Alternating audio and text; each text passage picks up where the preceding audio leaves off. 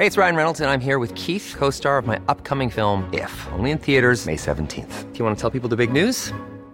All right, I'll do it. Sign up now and you'll get unlimited for $15 a month in six months of Paramount Plus Essential Plan on us. Mintmobile.com slash switch. Upfront payment of $45 equivalent to $15 per month. Unlimited over 40 gigabytes per month. Face lower speeds. Videos at 480p. Active Mint customers by 531.24 get six months of Paramount Plus Essential Plan. Auto renews after six months. Offer ends May 31st, 2024. Separate Paramount Plus registration required. Terms and conditions apply if rated PG. Hey, it's Danny Pellegrino from Everything Iconic. Ready to upgrade your style game without blowing your budget? Check out Quince. They've got all the good stuff shirts and polos, activewear, and fine leather goods, all at 50 to 80% less than other high end brands. And the best part? They're all about safe, ethical, and responsible manufacturing. Get that luxury vibe without the luxury price tag. Hit up quince.com slash upgrade for free shipping and 365 day returns on your next order. That's quince.com slash upgrade. Hiring for your small business? If you're not looking for professionals on LinkedIn, you're looking in the wrong place. That's like looking for your car keys in a fish tank. LinkedIn helps you hire professionals you can't find anywhere else, even those who aren't actively searching for a new job but might be open to the perfect role. In a given month, over 70% of LinkedIn users don't even visit other leading job sites. So start looking in the right place. With LinkedIn, you can hire professionals like a professional. Post your free job on linkedin.com slash people today.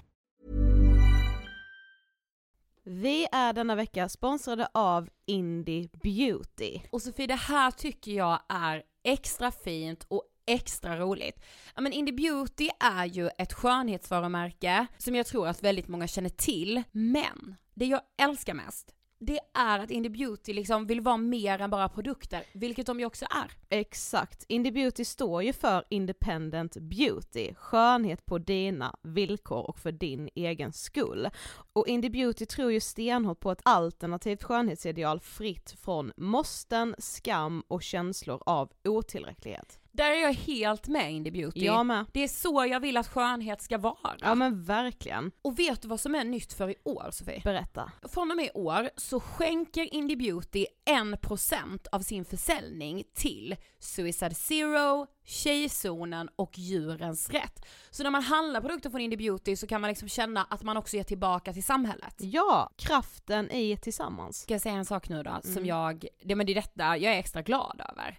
Nu har Indie Beauty tagit fram en keps och den tycker jag ändå så på sommaren, skydda sig från solen. Jättebra, jag älskar kepsen. Men det bästa, de bidrar till Suicide Zeros viktiga arbete för att minska antalet självmord och självmordsförsök. Så för varje såld keps så går hela vinsten, 100 kronor, direkt till Suicide Zero. Då kan man liksom göra nytta både för samhället och sin hud på en och samma gång. Ja, och kepsen kostar 169 men alltså hela vinsten går då som sagt till Suicide Zero. Så om man vill göra skillnad när man är där ute i solen, nu när den börjar titta fram, då ska man välja den här kepsen. Den säljs exklusivt på indiebeauty.se och på Apotea. Tillsammans kan vi skapa en ljusare framtid. Vi ses med kepsarna på! Tack Indie Beauty. Vi är sponsrade av Mindler och som ni säkert vet sedan tidigare så är vi ju ute på psykologresan tillsammans. Men hur vet man egentligen när det är dags att söka hjälp? Ibland uppstår saker i livet som kommer utmana oss och kännas tufft.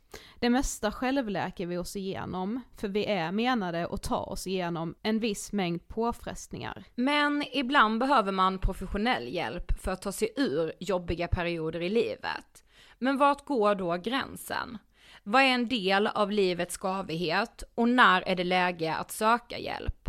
Det sägs till exempel att stress är farligt, men att det också kan vara bra. Alla sover dåligt ibland, så när har man egentligen sömnproblem? Ångesten kommer väl krypande för de flesta någon gång. Så när ska man se ångesten som outhärdlig? Hur vet jag? Med oss som psykolog har vi såklart min gamla psykolog Linnea Seidbrant. Men Linnea, vad är egentligen utmattningssyndrom? Utmattningssyndrom är en konsekvens av svår och långvarig stress utan möjlighet till återhämtning. Vi är ju då skapta för att klara av stress, men vi behöver också återhämtning. Om du utsätts för för mycket stress under en lång period utan att du får till den nödvändiga återhämtningen så kommer kroppen till slut att säga ifrån. Och det är faktiskt så att alla har en gräns.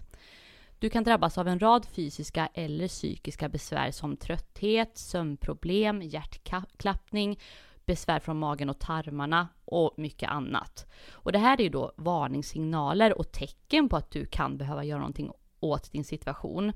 Annars så kan besvären utvecklas till att du mår så dåligt på sikt att du blir psykiskt och fysiskt utmattad. Ladda ner Mindler till din telefon och läs mer på mindler.se.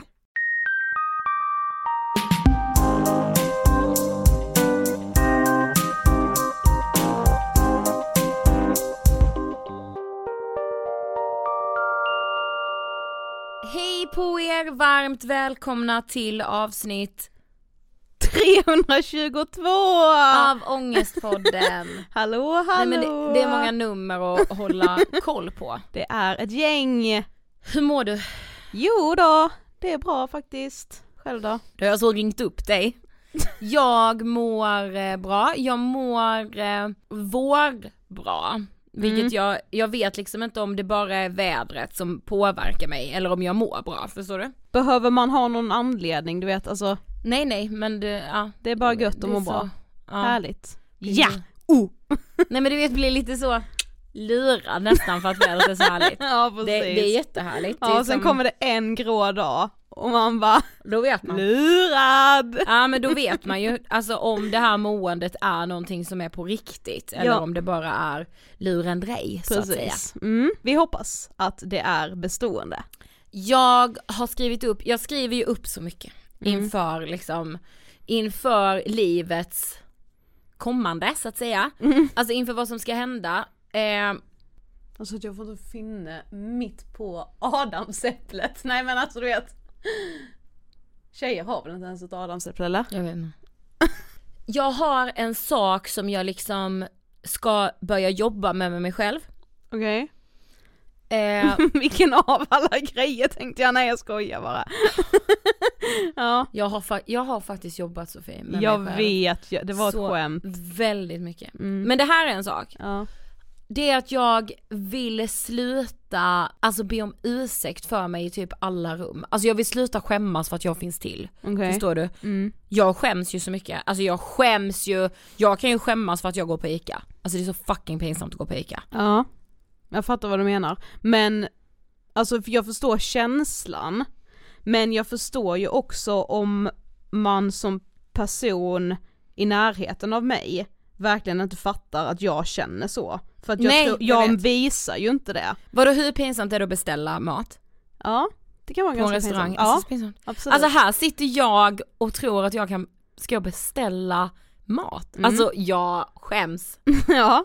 Alltså jag skäms ögonen ur mig. Men allra värst är ju så här jobbiga samtal. Alltså Nej, du vet när jag. man måste ringa, eller när man Ja. måste ringa Fast det där är ju mer liksom, det är ju jobbigt för att det är jobbigt. Alltså jag skäms ju för att finnas, jag skäms över att så här.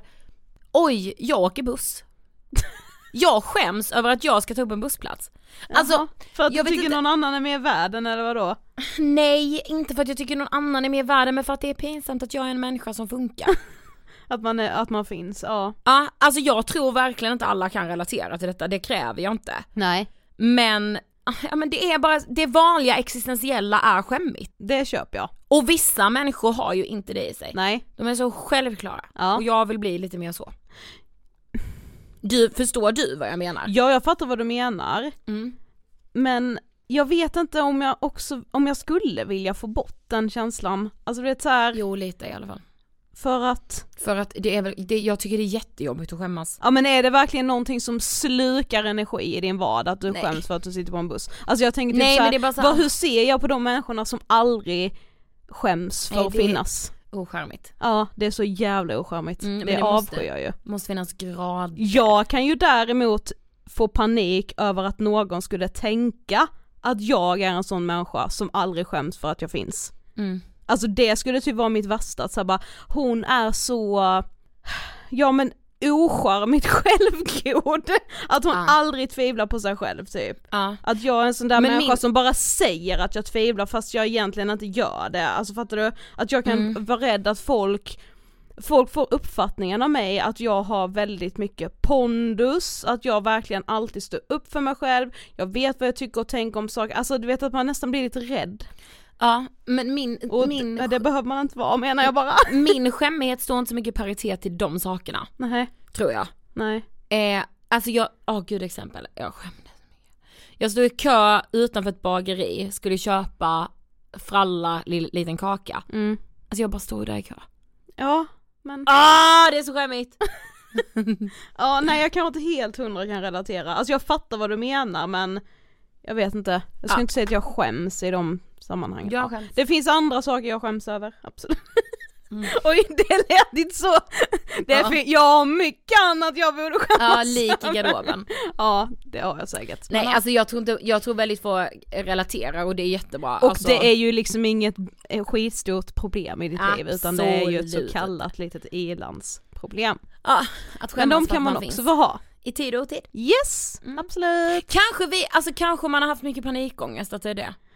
Att man är så Ja. självmedveten då hela jävla Precis. tiden så att man Alltså att det är därför man tycker allt är pinsamt. Ja, Alltså för att eftersom man i panikångest blir så här svettig, hjärtklappning, så kopplar man vissa situationer till att så här, "Åh, det här, det här liksom är fel, eller det här är pinsamt, så här får man inte göra. eller typ så här.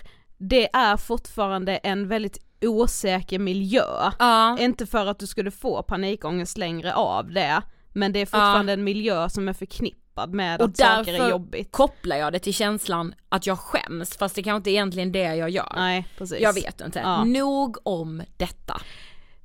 Denna veckan har vi ju äntligen alltså med oss en gäst som vi har velat ha med oss väldigt länge. Och som ju var hög, blev högaktuell igen denna hösten. I Så mycket bättre. Ja, Nämligen Jakob Hellman. yes. Jag får ju ändå säga att jag upptäckte Jakob Hellman genom Så mycket bättre. Mm. Eh, och eh, alltså pappa pratar om Jakob Hellman i de största av ordalag. Ja, Alltså han är liksom nej men våra pappor är ju rätt in i hans publikhav liksom. av, ja men rätt in i liksom Jakob Hellman-vedboden så att säga. exakt. Eh, men jag hade lyssnat lite grann innan, så att jag tyckte, jag var ändå väldigt förväntansfull på comebacken som ju nu har skett. Mm, Men jag skulle ju ändå inte kalla mig att jag var liksom ett fan från innan Så mycket bättre. Men lyssnat en del absolut. Bara, vara, vara vänner, typ. Men det, jag tror också att liksom Jakob Hellman är ju mystisk och Mm. magisk för att hans resa i form av att så här komma, släppa ett album som blir alltså kritikerrosat, det blir liksom alltså så megahyllat och sen blir det tyst. Mm. Men också ju det, det är så väldigt, väldigt mänskliga i det. Det är ju Mm. därför man gillar honom så jävla mycket ju. Nej, Jag alltså- älskar skulle jag säga. Jag med, jag fullkomligt älskar. Ja, Nu rullar vi den. Intervjun med Jakob Hellman. varsågoda! Hej Jakob och varmt välkommen till Ångestpodden! Tack så mycket. Väldigt kul att ha dig här ska verkligen sägas. Ja, det är jättetrevligt. Nu är inte så, ja, jättetrevligt än så länge. Ja, vi får se vad du känner om en timme. Ja, verkligen. Och du har ju liksom spelat eh, hela helgen nu. Ja, det har blivit så. Inte, all, inte alls planerat. Utan det har bara droppat ner ett sms i min telefon som sagt. "Du, Jag kommer på en grej, kan vi inte, jag har ett hotell här, då kan man spela i en, en bra lokal i undervåningen. Sen sitter folk i sina små rum och tittar på tv-apparater och deltar får en middag och, och får vin och sådär. Ska vi inte köra på det så här, en, vecka innan? Men det är faktiskt en väldigt kreativ så här, coronalösning ju. Det Ja, blev det liksom ändå lite så här release nu till ditt nya album trots att man inte kan ha en vanlig konsert. Ja, det är liksom roligt och det har gjort så att det händer någonting för oss också. Precis. Under de dagarna. Mm. Ja precis. Och repa och liksom, ja, hela den grejen. Ja, för så har det varit. Sen en dag senare så kommer ett sms. Det är således slut på en minut. Ska vi ta en dag till? Ja. ja. Okej inte då. mitt schema så ska vi ta en tredje dag? Ja. Du hade kunnat hålla på så i all oändlighet. Ja, precis. Ja, kanske hade man kunnat göra det så det är mycket mer. Mm. ja. Men, men om du skulle liksom berätta vem Jakob Hellman är, alltså vem är du? Kort. Och känner hon, jag är, eh, är nog s- liksom snällare. Om man nu överhuvudtaget har en uppfattning om mig. Men än vad man tror, för jag vet att jag ser lite, när jag tycker att jag ser helt neutral ut. Så, så verkar jag arg. Men mer än att du är snällare än vad man tror. Vem är du mer? Ganska försiktig, plikttrogen person. Och um, rolig tycker jag själv. Vad tänker du på när du hör ordet ångest? Jag, jag vet inte riktigt vad det är. Jag jag undrar så här, är det ett medicinskt begrepp eller är det det som man känner när, när för, för liksom nästan får hjärtklappning och inte, inte kan sitta still och, och inte vill vara med längre i, i, i matchen utan bara vill smita undan. Men det går inte att smita undan för man är inte ensam själv heller. Utan Då är det bättre att sitta med ett gäng. Är det det som är ångest eller är det något annat som är mycket värre? Jag vet inte riktigt vad det är. Medicinskt, om det är ett sånt begrepp. Gud, men det, så kan jag tänka, även fast vi har gjort Ångestpodden i sex år snart. Jag vet ändå inte vad ångest är. Nej men så här, det finns ju ett medicinskt begrepp men Ja, jag tänker ja, ja. också att alla ska ju få definiera sin egen ångest. Det är väl lite därför vi har ångest på den. För att vi har haft så mycket ångest själva. Ja precis. Men, men du är uppvuxen i Lappland och Dalarna va?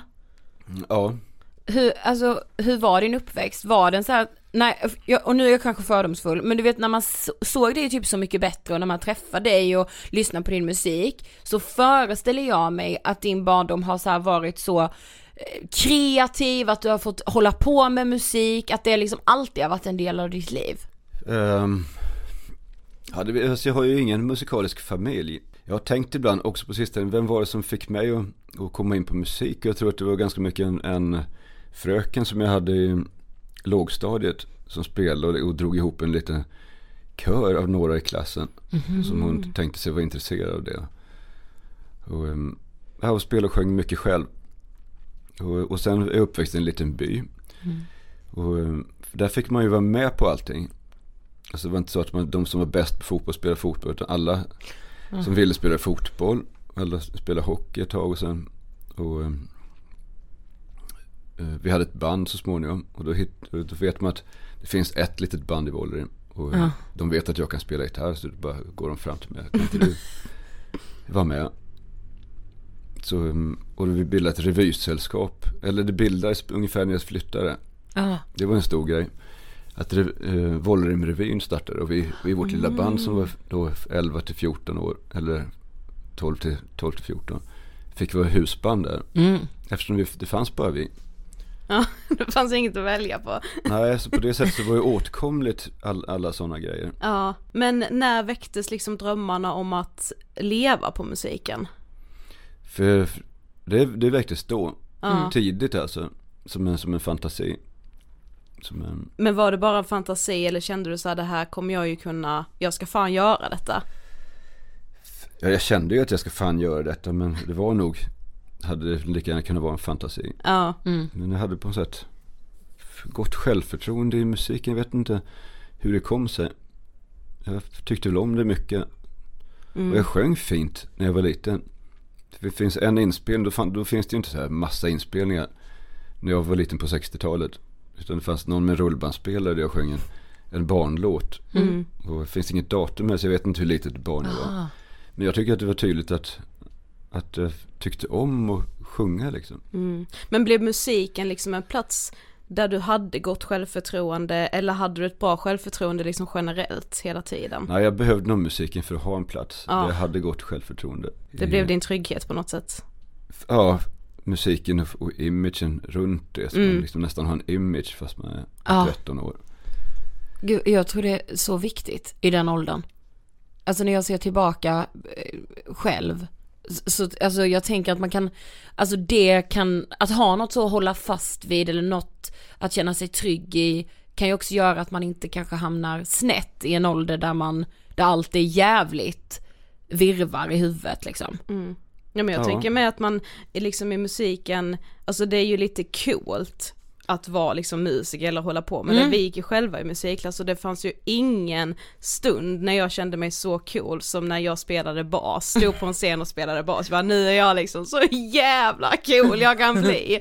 Men det betyder ju mycket för mig Ja. där. Ja, känner man sig cool så är man ju det. Ja, Precis. Det är ju en känsla. ja, precis. För, nej, så var det för mig också. Jag var ju ingen tuff kille så det var ganska mycket i, i fantasin Mm. som man, som man vistades. Men jag tänker alltså många har ju liksom musikerdrömmar och många vill liksom leva på musiken. Alltså hur gör du där och då för att bli upptäckt?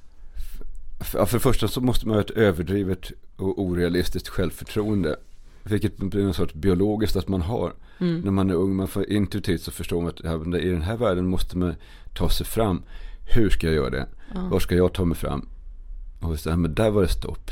De var mycket stor, större och starkare än vad jag var. Och så, här- kanske, det här kan jag göra. Här kommer de inte åt mig. Här kommer jag upp några, några steg på en scen. Ja. Och f- det där är liksom ett letar man väl intuitivt efter. Och jag bestämde mig för det. Mm.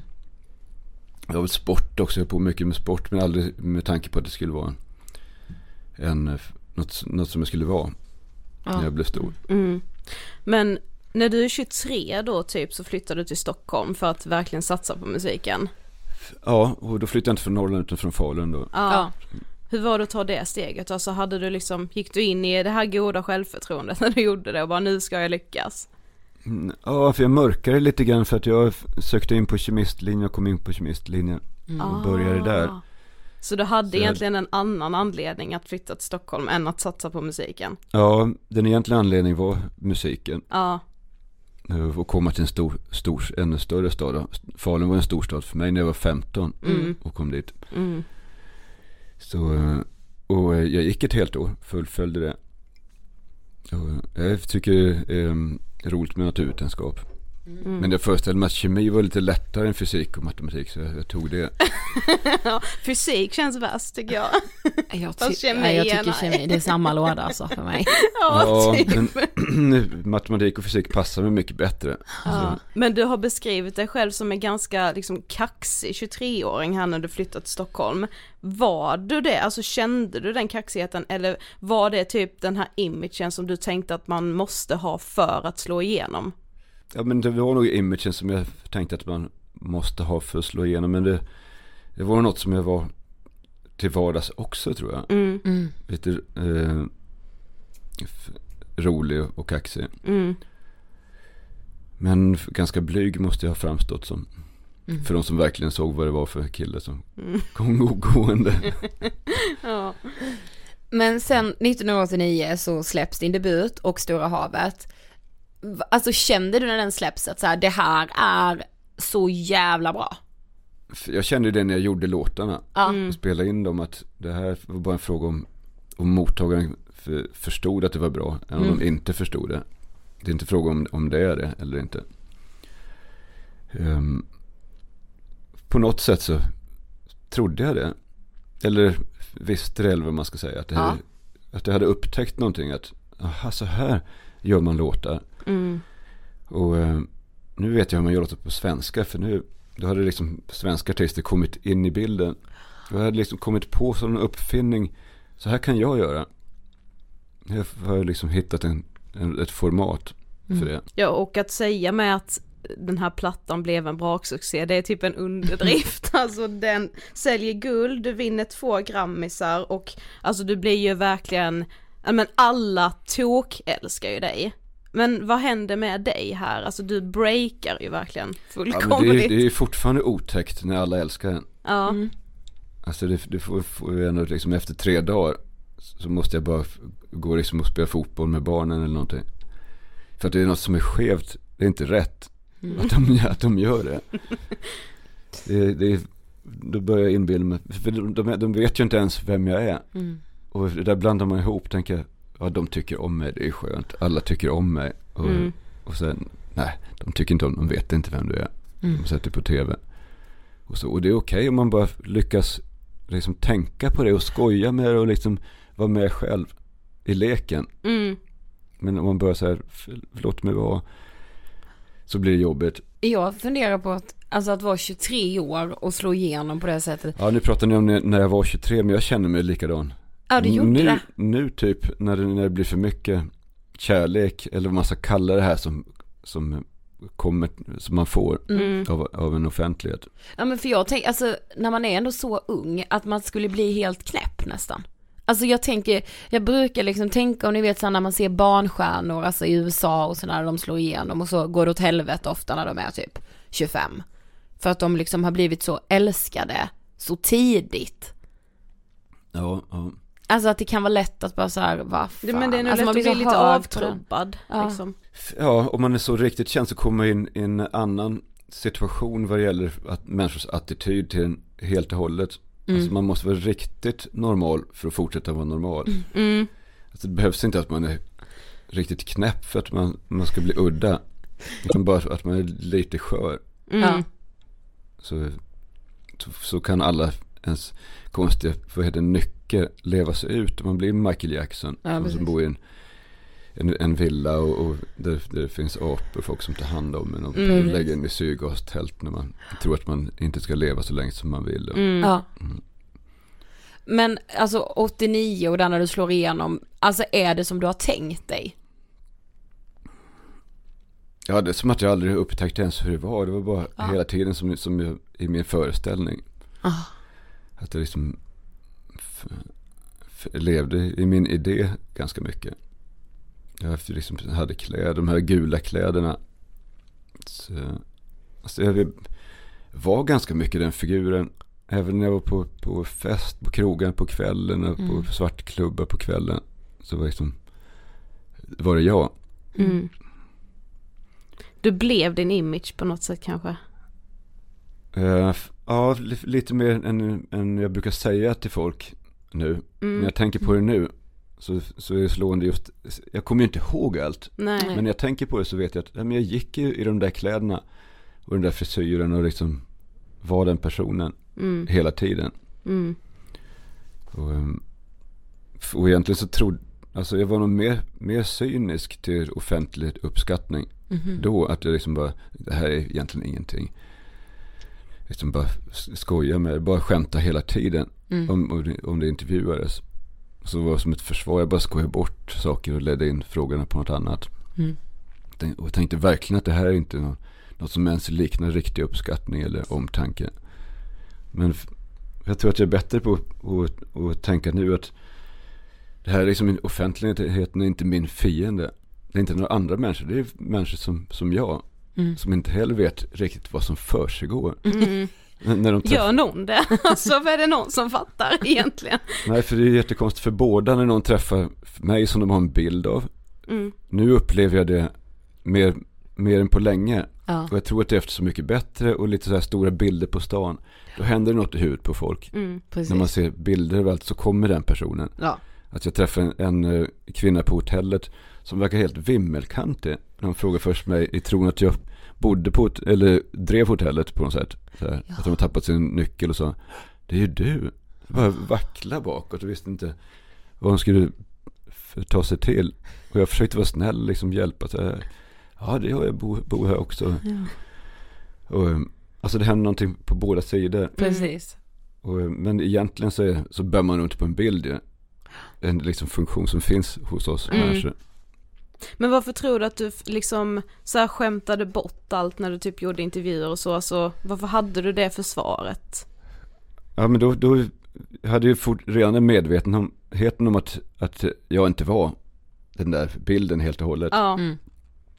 Och, och därför var jag ännu mer, eller jag var mer cynisk i min attityd till människor som intervjuar mig och så. De in, och tänkte att de intervjuar bara bilden Mm. av mig. Så jag behöver inte möta dem. Utan jag, jag, kan, jag är någon annanstans. Ja. Och jag håller på och leker med den här bilden. mm. För nu känns det som, nu, jag är här. Jag, jag har ingen, ingen koll på något, jag vet inte. ja. Jag blandar ihop alltihopa och i bästa fall så känns det som man hjälps åt. Precis, precis. Men det är väl med typ någonting, det kan jag bara känna om jag jämför med vem jag är eller hur jag är nu från när jag var 23, nu är det bara liksom fem år sedan. Men man har typ en bild då också av att man ska ha sån jävla koll på läget, veta Mm, precis vem man är och liksom, man är väldigt rädd för att någon liksom ska så här se igenom en, så det är skönare då att hålla på med det här, alltså man försvarar ju sig av den anledningen. För att man är så rädd för att någon bara ska så här, vad fan håller du på med? Ner med garden typ. Ja. Ja. Men tanken, Alltså, men i, i, i vissa avseenden så har man ju koll. Mm. Men det är då strax det så upp, när, man, när man upptäcker att ens föräldrar eh, inte har rätt, Mm. fel och, och att de dessutom inte alls har koll på den värld som jag lever i och det Mm. som, som kommer in nu, musik och sådär. Så känns det som att det är jag som har koll på det här. mm, Och, eh, och det är ju rätt på något sätt. För det är, de, det är ungefär människor någon som har koll på vad som för sig går snabbt i, i ja, offentligheten säger jag igen nu då. Men, mm, ja, trender och vad som förändras. Ja, precis. Man, man liksom får en känsla av att ja, men det är jag som gör det här nu. Ja. mm. Och tanken är ju här liksom efter det här, den här braksuccén att det ska komma ett andra album, men det gör det ju inte. Vad, vad är det som händer här egentligen, alltså tiden efter din succé? Jag har fått svara jättemycket på det, på den Mm. frågan, men aldrig riktigt svarat. Och delvis för att jag inte vill. Jag, jag liksom Life is full of awesome what ifs, and some not so much, like unexpected medical costs. That's why United Healthcare provides Health Protector Guard fixed indemnity insurance plans to supplement your primary plan and help manage out of pocket costs. Learn more at uh1.com. I'm Sandra, and I'm just the professional your small business was looking for. But you didn't hire me because you didn't use LinkedIn jobs. LinkedIn has professionals you can't find anywhere else, including those who aren't actively looking for a new job but might be open to the perfect role, like me. In a given month, over 70% of LinkedIn users don't visit other leading job sites. So if you're not looking on LinkedIn, you'll miss out on great candidates like Sandra. Start hiring professionals like a professional. Post your free job on linkedin.com/people slash people today. Hey, it's Paige DeSorbo from Giggly Squad. High quality fashion without the price tag. Say hello to Quince. I'm snagging high-end essentials like cozy cashmere sweaters, sleek leather jackets, fine jewelry, and so much more. With Quince being 50 to 80% less than similar brands. And they partner with factories that prioritize safe, ethical, and responsible manufacturing. I love that. Luxury quality within reach. Go to quince.com slash style to get free shipping and 365 day returns on your next order. Quince.com slash style. av egna teorier i mig själv då. Försöker minnas tillbaka vad det var. um, som gjorde att jag låste mig och inte kunde göra färdigt låtar. Att, att jag kan säga som att jag, kände som att jag hade någon plikt att lämna ut hela mig nu. Mm. Till alla. Att det, att det måste, så här, det måste jag betala tillbaka bara för att jag fått så mycket Mm. uppskattning. Så måste ni, ja, men då, då måste ni få hela mig bara. Ja. Varsågod. Och, ehm, och jag känner att det, det är fel, det är en fel inställning Mm. att, att göra så. Det här är ändå ett, ett jobb och en undersökning. Att jag håller på med ett jobb och gör musik. Och jag väljer själv vad, vad jag ska använda till det så att säga. Mm. Och, ehm, så att jag ville inte med hela mig göra det. Och då låste den sig någonstans mitt emellan. Jag tyckte inte det var roligt att vara mer ytlig och, och image. Och sen så bestämde jag mig för att bestämma allting själv. Och, ehm, och då tar det lång tid för mig. Och, och fortfarande så är jag så att, att om ingen peppar mig så åker jag hem till Palma nu. Sen, sen blir det ingen mer musik. Mm. För nu tycker jag att det räcker. Det där var, gjorde jag bra. Tack och hej. Leverpastej. Mm. För, ehm, ja, för att det, det är inte hela jag som tycker att det är roligt att vara med i matchen. Jag bara tycker att efter ett tag, att vad håller folk på med? Läs på istället för att, att prata och fråga hela tiden. Ja, men, men vi läste modern psykologi när du var med där. Så sa du att, att du inte lyckades göra någon uppföljare kändes som ett väldigt misslyckande och den känslan jag har levt med hela tiden. Och, Har du det? Nej, jag har inte levt i ett misslyckande hela tiden. Nej. Jag har levt, jag har liksom mer accepterat att, att jag kunnat se det så. Att man kan se tillbaks på sitt liv och, och man vill gärna säga, man vill gärna ordna upp sitt liv. Tror jag andra också vill. Mm. Och liksom stolpa upp det som att det finns någon mening och man har haft en plan med det hela. Eh, Men så är det inte för mig. Det hade kanske kunnat bli bättre om jag hade gjort det. Och eh, att man kan säga det till sig själv utan att det, att, ehm, att man får ångest av den anledningen. Nu är det ändå, eh, för det är ändå något bra som har hänt. Precis. Mm. Och det är i alla fall något som har hänt och man kan göra något, försöka göra något bra av det. Men tror du att det fanns liksom någon form av prestationsångest kring att släppa ett al- andra album för att du själv inte kände dig nöjd? Eller var du rädd för att mottagandet inte skulle bli så som du ville att det skulle bli? Att det inte skulle bli liksom en till andra succé? Ja, det hänger ihop. Alltså, um, ja, det hänger ihop. Alltså, jag gör sånger som jag, jag tror att folk ska gilla och det tar skruv mig själv när jag, när jag tycker att nu förstår jag att det här um, går fram och det här är en sång och det här kan människor relatera till. Mm. Så det, det är inte antingen eller. Nej, Jag var nog inte rädd att det inte skulle bli en succé. Jag hade nog kunnat tänka mig skiva som inte blir en succé. Mm. Så det, svar, det riktiga svaret är nog att för hade jag tyckt om det själv och trott att det inte skulle bli en succé så hade det varit helt lugnt. Mm. Att, det, att det inte är sålt och alla inte tycker om det. Det hade jag nog strävat efter nästan. Men jag tänker med, alltså när jag, eller nu när vi liksom, när jag började söka på så här jättegamla artiklar om dig och när jag liksom läste även nya så, så kändes det som att det var en sån grej att det inte kom en, en andra platta. Alltså jag vet inte, jag För bara, alla gud, andra var det ju en grej. Ja men, så- men gud alltså jag har inte varit med om att, så fan alltså folk verkade helt tokiga i att det skulle komma en andra platta. Alltså det var det enda de frågade dig typ. Och nu gör vi också det förvisso. Varför Ja. kom den inte? Nej men så här, alltså kände du liksom att så här medialt var det, alltså blev det som någon så här mediagrej nästan? Varför kommer det inte en andra platta och, Ja det är ju det nu. Ja, Jag vet inte när det började riktigt. jaha okej, ja. Och, um, för nu är det som ett varumärke. Nästan han som inte har gjort.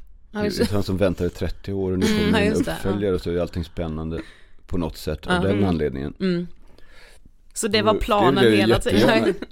vill jag jättegärna komma ifrån Ja. på, på något sätt. Liksom. Och, det här med att vara med i, i, tv och så. Är väl att, att försöka vara, försöka hjälpa mig själv vara lite mer öppen. Och tillgänglig på något sätt. Mm.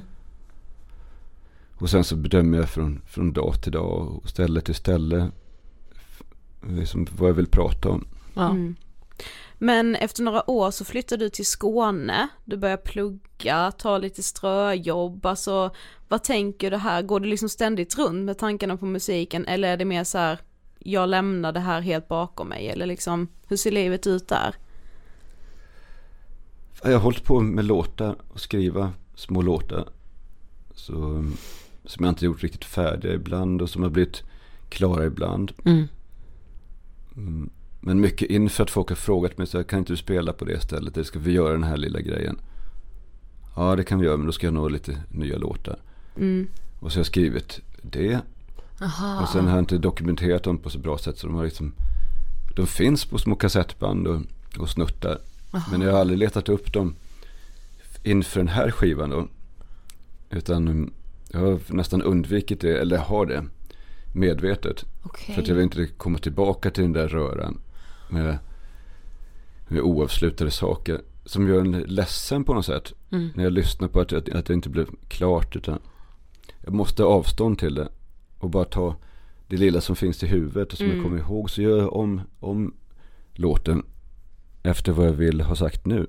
Men ja, jag har alltid hållit på eh, med musik på lågvarv lite. Mm. Ja. Det har funnits med där liksom. Mm. Men något annat med som vi tyckte var så himla intressant var, alltså 2003 så blir Och Stora Havet utsedd till tidernas bästa svenska album. Och en gammal intervju med dig från 2010, vi har rotat ditt gamla nu Jakob. Var det 2003 som den fick den Ja. utmärkelsen Ja. i Nöjesguiden? Ja, Jag precis. tror det var precis vid millennieskiftet där. Ja, lite men- efter alltså. Mm. Men, men då säger du i den här intervjun 2010 att du mest såg den vinsten som enkel sannolikhetslära. Att du liksom tävlade mot artister som hade släppt flera olika album. Du gav som exempel här, men Ulf Lundell har släppt så många. Så det var enkelt att de tog mitt album för jag har bara släppt ett. Ja, strikt så är det, matematik som gör att antagligen den utsågs till den allra bästa skivan. Men var det inte Nå- att det var den allra bästa skivan? Nej, men jag tror att, att eh, det var en av dem, att en av dem som de, som de som röstade tyckte mest om i alla fall. Ja. Men jag tror att det spelar in lite det där också. Men det, har inte så jättestor betydelse nu. Nej. Huvudsaken är att, att, ehm, att, den, att den hade som betydelse för dem. Ja. För det har man ju med förstått, alltså att den har haft, eh, alltså jag nämnde ju till dig nu bara innan vi satte på mickarna, alltså vad den eh, har betytt för min pappa och det var så här, det var så stort för honom där. Och eh, när man också inser att så här, den skivan för många är så stor i mångas liv. Det är ju, alltså kan du känna så här, fan vad fett att jag får liksom ha den platsen i folks Ja, liv. det kan jag känna ibland. Mm. Och ibland så kan jag känna, f- för jag orkar inte med att tänka på det. det ja, för att det blir ju att jag som person också höjs upp på något underligt sätt. Ja. Och, ehm, f- det, har ju, det har ju med att göra att jag bara gjorde en skiva. Mm. Och att man vill gärna ha något gemensamt.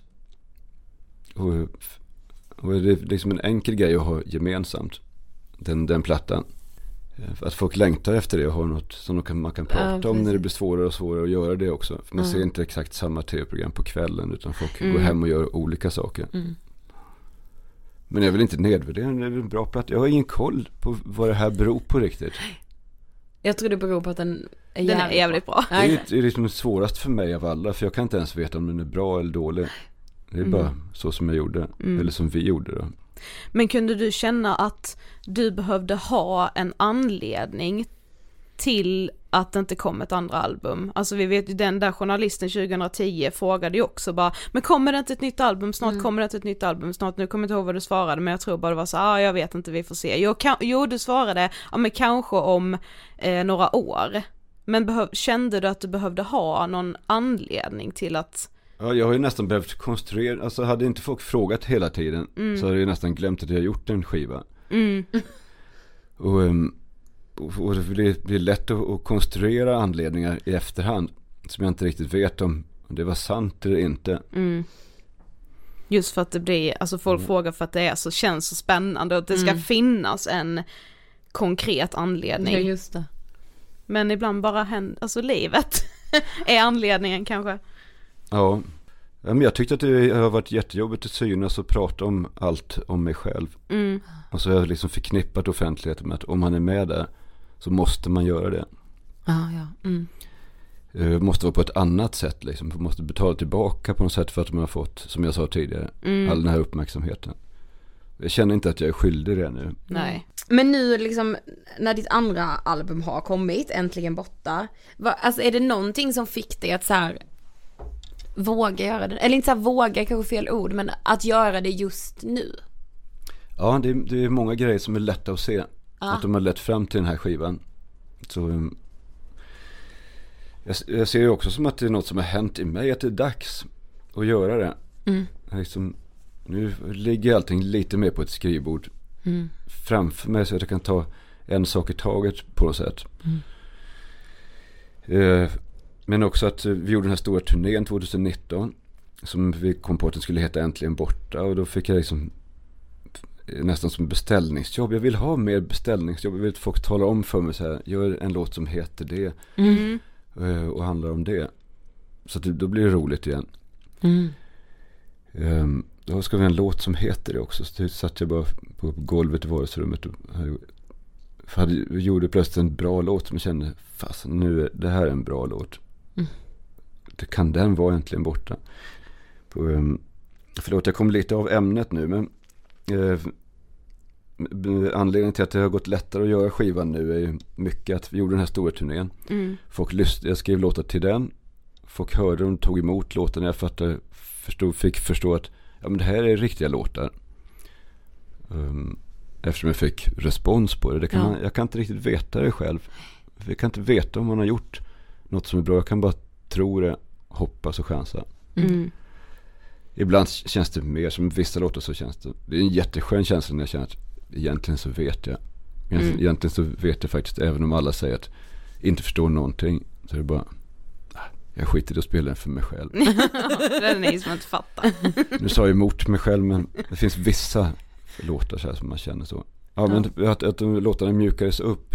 Sen så var det liksom bara att, att vi skulle spela in dem. Så blev det inte riktigt så att vi bara spelade in dem utan vi tog med andra grejer också. Vi gjorde Ja. om dem ytterligare.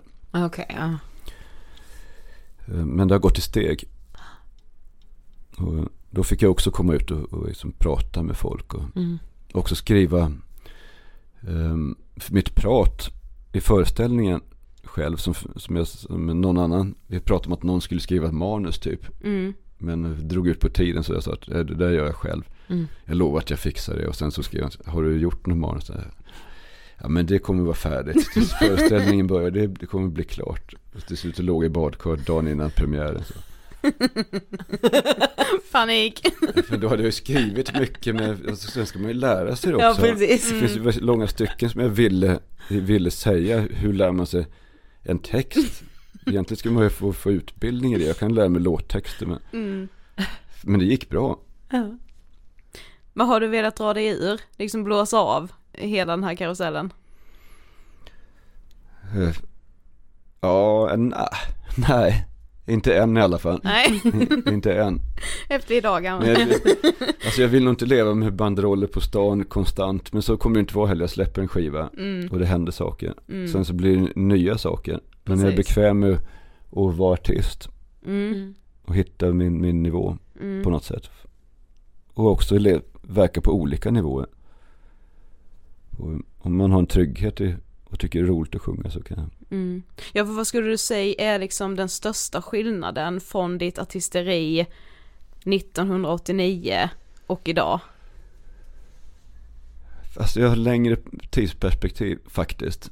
Jag köpte en dagbok, sån här tioårs dagbok. Mm. För det var något som någon företagsledare sa. Att ehm, man kan inte förändra någonting på ett år. Man kan göra det på Nej, på ett år kan man förändra mycket mindre än man tror. Men på, på tio år kan man förändra mycket mer än man tror. Ah, mm. Sen kom jag av med tyvärr att skriva den där boken. Men alltså leva i det där och tänka att okej det kan vara så här i år. Det finns saker som är skeva och, och som jag inte alls har kontroll över. Som kanske går åt fel håll. Eller, Mm. ja men då får det vara så i år och sen så ja, tittar man samtidigt framåt. Mm. Precis, över tid. Ja.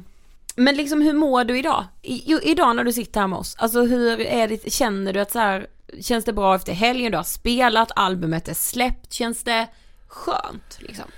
Nej, just efter så här tre dagar av medieuppmärksamhet, poddar och tv och gig. Sådana här konst, det här konstiga gigget Ja. som har varit jätteroligt. Eh, Men man möter jättemycket människor Mm. på, eh, på artistsättet.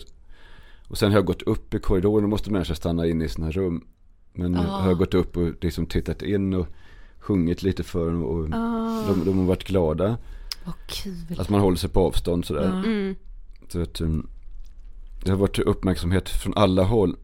Så att det är nästan per automatik nu så bara, ja, jag måste gå undan någonstans. Jag, ja, jag måste sticka iväg. Mm. Ja. Chilla lite. Ja, man får lite hjärtklappning. Så tar man Mm. några extra öl varje kväll också. På det, här, det här är jag inte van vid. Mm. Ja men så känns det just nu. Du frågar hur det känns Ja. nu alltså. Mm, Men i, i stora drag tycker jag att det, att, det- att det är roligt. Mm. Att hålla på på ett annat sätt. Mm. Då har vi kommit till sista frågan. Kanske också en svår fråga dock. Vad inspirerar dig? Musik. Jättemycket. Alltså när, eh, ofta när jag hållit på att spela så här. Eh, prata, gigga, prata om mig själv. Mm. Så bara, och ledsna på alltihopa. Bara så här, varför ska jag hålla på med det här? Och, och ingenting blir exakt som jag tänkt. Men de här små glim, de här små gångerna som en låt blir så som man vill, eller lite mer än man vill att den skulle bli. Mm. Och också att komma hem och få, få liksom spela på pianot. En, på mitt klumpiga sätt, någon pianosonat i, i halvfart. För, som jag inte kan, men liksom gå in och lyssna på musik bara. Mm. Tack snälla Jakob för att du ville komma till Ångestpodden. Tack ska ni ha. Det var väldigt trevligt. Bra, tack. Tack. Alltså man märker ju, du vet jag kunde ju känna un under tiden vi intervjuade Mm. Jakob att vi, precis som alla andra journalister också har gjort, både efter det första albumsläppet när det då inte hände något mer Mm. och nu också när det har blivit på tapeten igen, vad hände under de här 30 Mm. åren? Varför kom det inget andra album? Och hur vi också försökte dra ur den historien. Ja, för att man på något sätt vill ha något så jättekonkret. Mm. Och Jakob sa ju det själv då så att ja men det kan nästan bli som att man börjar fantisera ihop en anledning. Exakt. Men det finns nog ingen, eller Nej. så här, ja det finns nog vissa anledningar men jag vill bara inte prata om det. Nej. Och bara såhär okej då lämnar vi det här liksom. Ja. Eh, men jag tyckte han sa, alltså han är ju en sån där människa som, det märkte man ju så mycket bättre med, som bara kan sätta så här. Du vet när han säger en mening så är det bara så huvudet på spiken. Mm. Och man kan relatera typ med allt man har fast man inte har fattat det innan Mm. typ. Typ som när Jakob sa, att vistas i fantasin. Ja. Och hur man älskar att göra det. Mm. Alltså det, det bara kände jag, så här, att det är väl det man har fått göra så lite nu under coronapandemin. Alltså för nu har allt varit, man har varit så tvungen att vara i verkligheten hela tiden. Man har inte haft någonting att fly till, man har inte kunnat resa, man har inte kunnat liksom festa och umgås på det sättet som man kan göra, där i alla fall jag kan, där, det är mina tillfällen när jag får leva i fantasin. Alltså när jag typ så här inför en dag ska, Men då, ja okej, ja. För jag tänker ju att fantasi Mm. kan man ju aldrig leva i. nej fast man kan ändå, alltså jag kan typ hamna i det är känslan av att leva i fantasin, alltså Ja. du vet om man mår väldigt dåligt till exempel, Mm. eller typ så här, ja men som jag kan ju känna att jag lever i fantasi när jag har perioder när jag känner väldigt mycket bluffsyndrom typ, Mm. och då njuter jag ju av att befinna mig i den fantasin. Mm. Det är verkligheten, men Mm. jag känner inte det för jag tror att jag ljuger. Mm, jag vet, alltså. Eller att jag är en bluff. Men jag kan tycka, alltså det jag ändå har gjort mycket i coronan är också att faktiskt leva i fantasi. Ja, För att jag, alltså så mycket så kvällar jag har haft för mig själv, där jag liksom har kunnat Alltså drömma mig bort, fantisera om hur det här livet efteråt ska bli eller hur jag önskar att saker och ting hade varit eller sett ut och och sen också bara så här kul kuriosa, nej men så här, bara för att jag själv har märkt det väldigt mycket på mig själv senaste tiden, just när man så här, när man börjar bli så pass vuxen så att man typ börjar spegla sig själv i sina egna föräldrar, både för, och nackdelar liksom, men också när man har liksom när man, jag har typ insett själv att jag är vuxen när jag har känt att så här, det här är någonting som jag har kontroll på, här Mm. vet inte mina föräldrar bäst. ja, Och hur jävla läskigt det kan ja vara det är typ. så läskigt. Att så här, vad fan, eh, ja nu blev jag vuxen. Alltså jag kommer ju nog aldrig känna mig vuxen för jag är någonstans är jag så här, ja vuxenvärlden är en illusion typ. Men ja, jag bara gillade när vi pratade om det. Jag med. Ja, tack så jättemycket Jakob för att du ville gästa Ångestpodden. Eh, det finns ju ett när vi spelade in det här så, det var ju precis efter nyår ju. Precis. Så då var ju albumet sprillans nytt, nu har det ju varit ute ett tag. Mm. Men albumet Äntligen borta finns ju såklart att lyssna på på Spotify. Och ni måste verkligen ta del av det, alltså det är present. 5 plus. Ja. Alltså ni, ja, men ni måste, måste, måste verkligen det. Ja. Eh, ja, det var allt vi hade att bjuda på den här veckan. Vi ska Ja. självfallet avsluta veckans avsnitt med en Jakob Hellman-låt. Ja, vi avslutar med låten med samma titel som albumet. Äntligen borta och så hörs vi nästa vecka. Ja men det gör vi verkligen. Hej då! Tack, hej!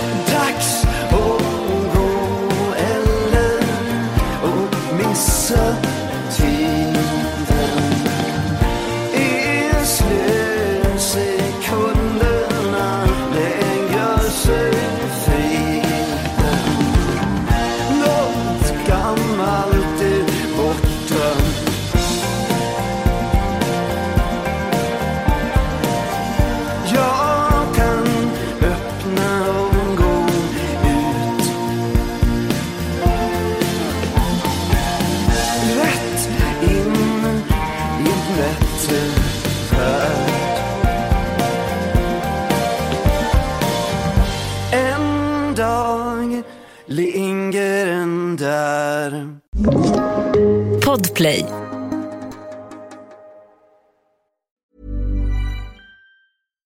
Deserves the best, and there's no better place to shop for Mother's Day than Whole Foods Market. They're your destination for unbeatable savings, from premium gifts to show-stopping flowers and irresistible desserts. Start by saving 33% with Prime on all body care and candles. Then get a 15-stem bunch of tulips for just $9.99 each with Prime. Round out Mom's menu with festive rosé, irresistible berry chantilly cake, and more special treats. Come celebrate Mother's Day at Whole Foods Market. Hey, it's Paige DeSorbo from Giggly Squad. High quality fashion without the price tag. Say hello to Quince. I'm snagging high-end essentials like cozy cashmere sweaters, sleek leather jackets, fine jewelry, and so much more. With Quince being 50 to 80% less than similar brands. And they partner with factories that prioritize safe, ethical, and responsible manufacturing. I love that. Luxury quality within reach. Go to quince.com slash style to get free shipping and 365 day returns on your next order. Quince.com slash style. Imagine the softest sheets you've ever felt. Now imagine them getting even softer over time. That's what you'll feel with Bowl and Branch's organic cotton sheets. In a recent customer survey, 96% replied that Bowl and Branch sheets get softer with every wash. Start getting your best night's sleep in these sheets that get softer and softer for years to come. Try their sheets with a 30-night guarantee. Plus, get 15% off your first order at bowlandbranch.com. Code BUTTERY. Exclusions apply. See site for details.